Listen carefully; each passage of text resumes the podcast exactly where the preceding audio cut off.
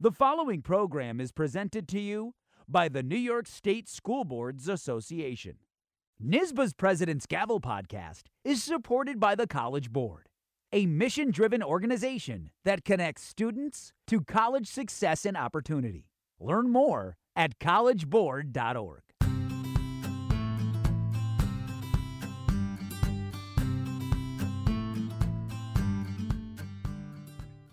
With so much attention focused on this year's election, it would not be surprising to wonder how politics might impact your school board. In this podcast, we discuss why it is critical to keep politically charged issues out of the boardroom and how to ensure that your board maintains unity when so many in our country and communities are divided. Let's call this meeting to order. My name is Darcy Dercoli, Director of Leadership Development for the New York State School Boards Association. And on this episode of the President's Gavel, we discuss crossing the divide, how political bias jeopardizes board unity.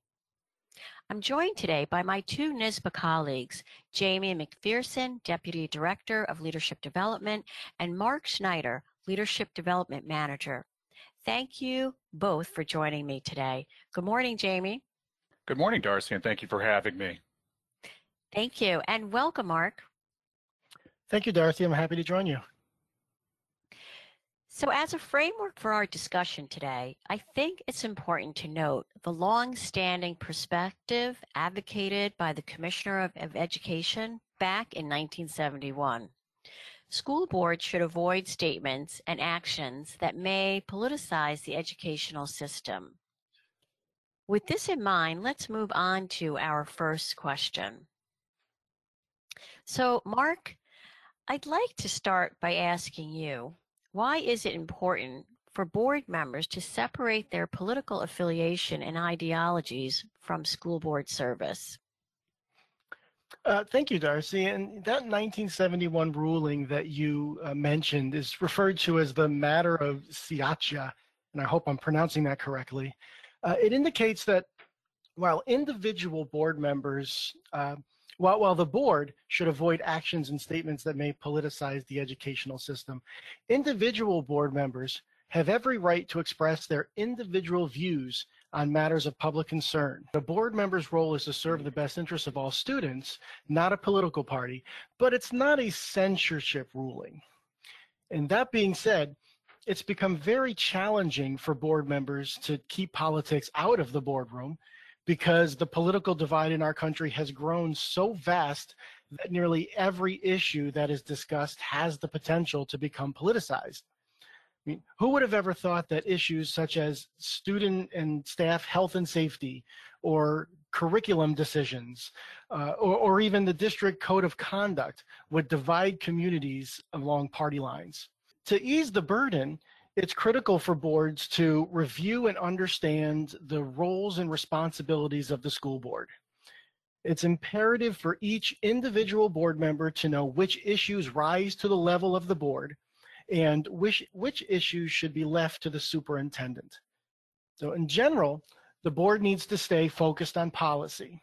And when boards or board members get involved in the operations of the district, it leads to micromanaging, which brings with it a host of issues and concerns. And I'll add to this by saying it's just as important for the board to educate its stakeholders on the board's role and authority in the district so often we hear from boards that are concerned about pleasing their various stakeholders who believe that the board has more power and authority than it really does. It's so important that the board takes steps to educate the public on what exactly the board does and what the board doesn't do.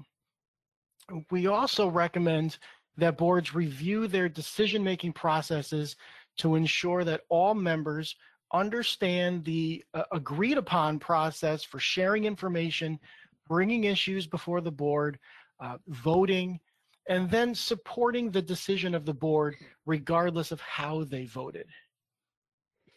I think all those are great points, Mark. And as you're pointing out, board members' role is to serve the best interest of all students.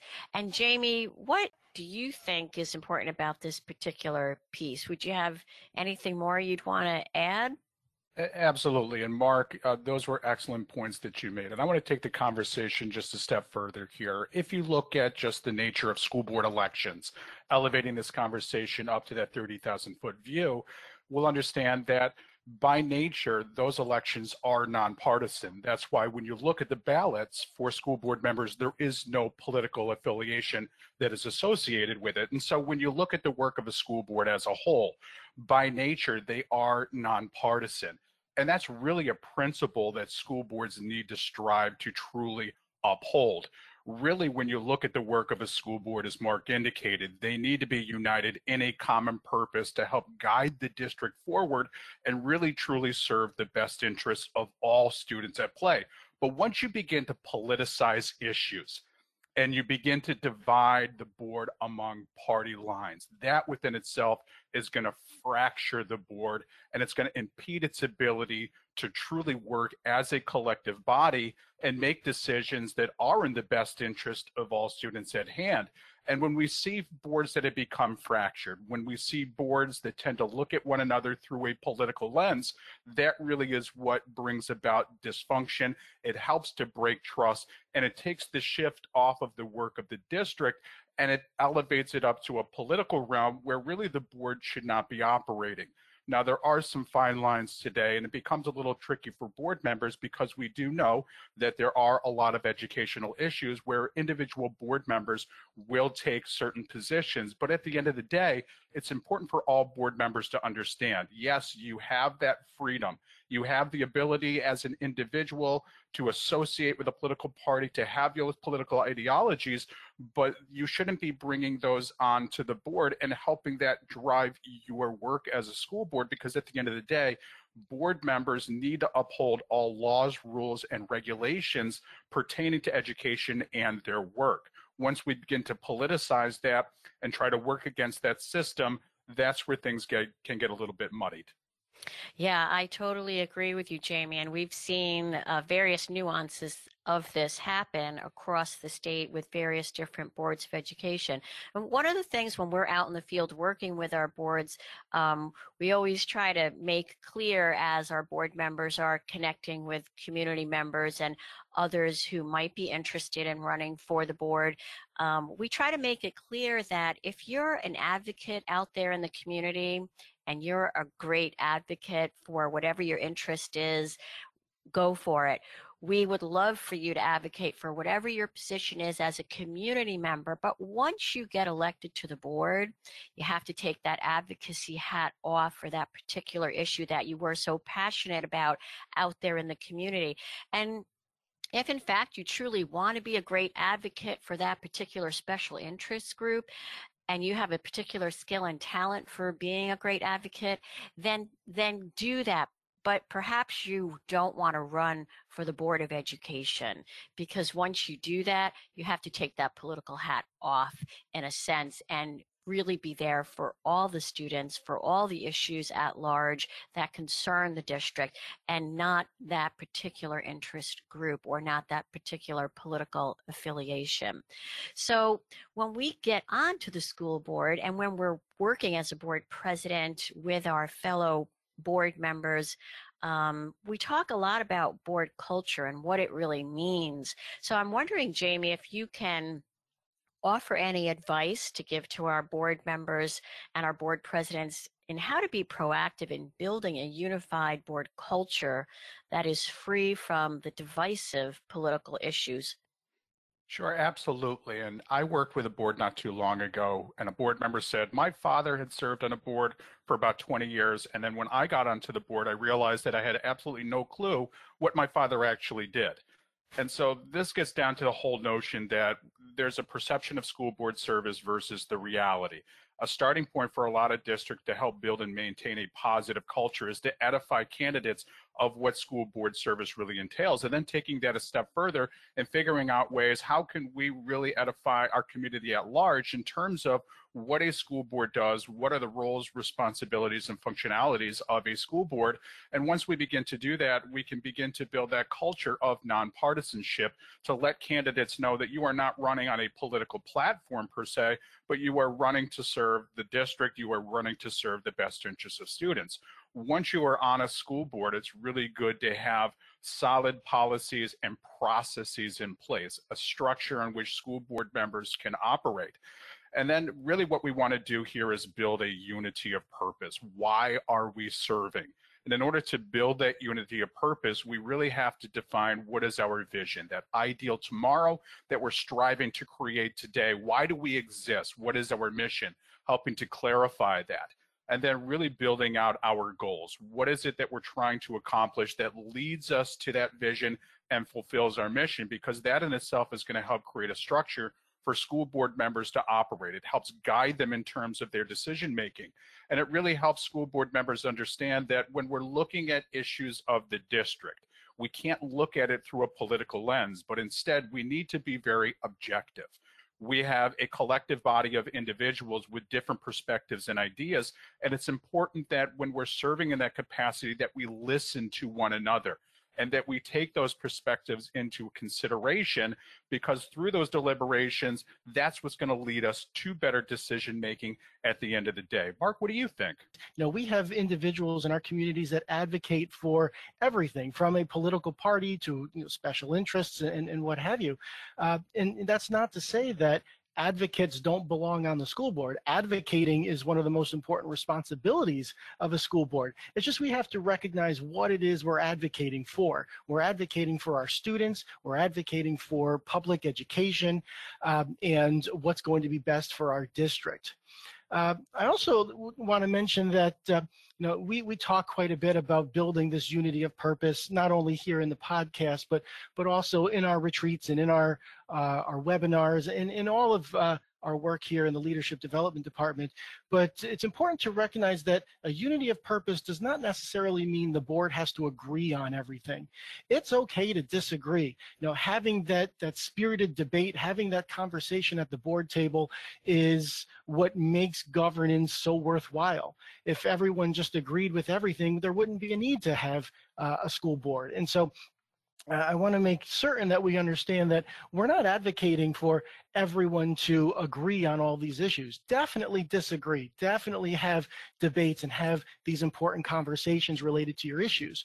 But uh, when the decision of the board is made, it's important to accept the decision, respect the decision, and of course support the decision of the board, uh, regardless of how uh, you voted in that decision. Mark, those are great points. And the one thing that I'll just simply add is that we're talking about a democracy. And in a democratic system, yes, you do have different ideas and perspectives, but really you need to look at the work of a school board as being it's the majority that at the end of the day sometimes will prevail. But really best practices is that if I was in the minority, I should then support the majority of the board because that's what's really going to build a system of trust.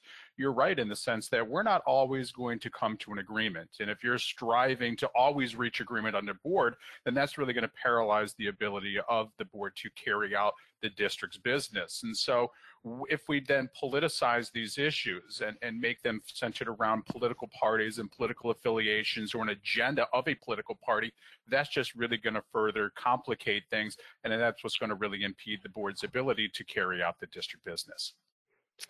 Yeah, I couldn't agree with both of you more. Some of what we've been talking about recently has been how are we in sync with the messaging of the district? You know, are we as board members understanding and in alignment with maintaining a clear message for our community in these political times so that we don't uh, misalign our perspectives with how the district is trying to uh, build and maintain confidence and trust in the community, as well as making sure that the right and correct information is going out to our community so that we all can uh, work together and make sure that we maintain that level of good relationships with one another.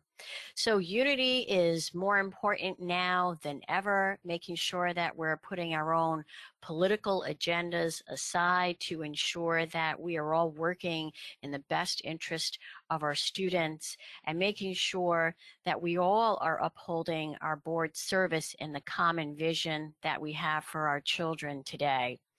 So I'd like to say thank you to Jamie and Mark as we are out of time for today's podcast. So thank you, both of you, for joining me for this conversation. Thank you, Darcy. Thank you.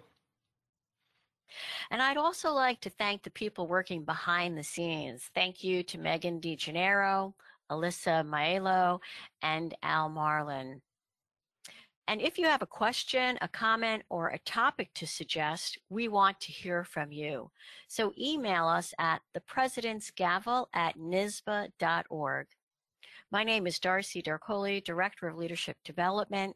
And for the New York State School Boards Association, this has been a production of the President's Gavel.